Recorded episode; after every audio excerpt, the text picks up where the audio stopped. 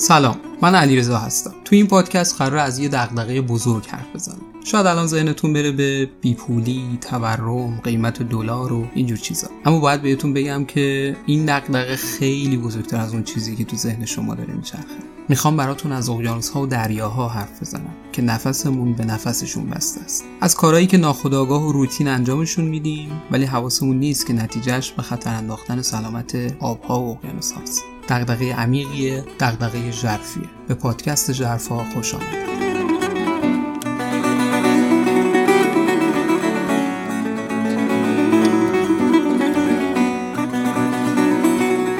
دیدیم وقتی یکی رو خیلی دوست دارین چقدر سلامتیش براتون مهمه؟ حاضرین هر کاری بکنین که اون فرد سالهای بیشتری رو در کنار شما باشه. حتی اشیا. اکثر ماها به یه سری اشیا دلبستگی داریم. خیلی مراقبشون هستیم که اتفاقی براشون نیفته نشکنن گم نشن آسیب نبینن و اینها. حالا تجسم کنید اون فرد یا اون شی چیزی باشه که زندگی تمام انسانهای روی کره زمین بهش وابسته باشه. مسلما هممون متحد میشیم که تمام تلاشمون رو برای حفظ و نگهداریش انجام بدیم. همه اینها رو گفتم که برسم به هدف پادکست. هدف ما اول از همه علاقمند کردن شما به موضوع دریاها و اقیانوس است و در درجه دوم کمک به سلامتی اونها از طریق آگاهی رسانی به حد توان و وسعمون راستی این پادکست قرار نیست فقط از دغدغه ها بگه. ما شما رو به ژرفای اقیانوس ها می‌بریم و کلی داستان های فوق العاده جذاب و واقعی تعریف می‌کنیم که حتما از شنیدنش لذت می‌بریم. مثلا گاهی از سونامی حرف می‌زنیم گاهی از سفرهای دریایی پرماجرا میگیم و شما رو به مثلث برمودا می‌بریم و گاهی شما رو به قطب شمال می‌بریم از خرسای قطبی میگیم و گاهی از موجودات رازآلودی حرف می‌زنیم که در ژرفای اقیانوس ها زندگی می‌کنن.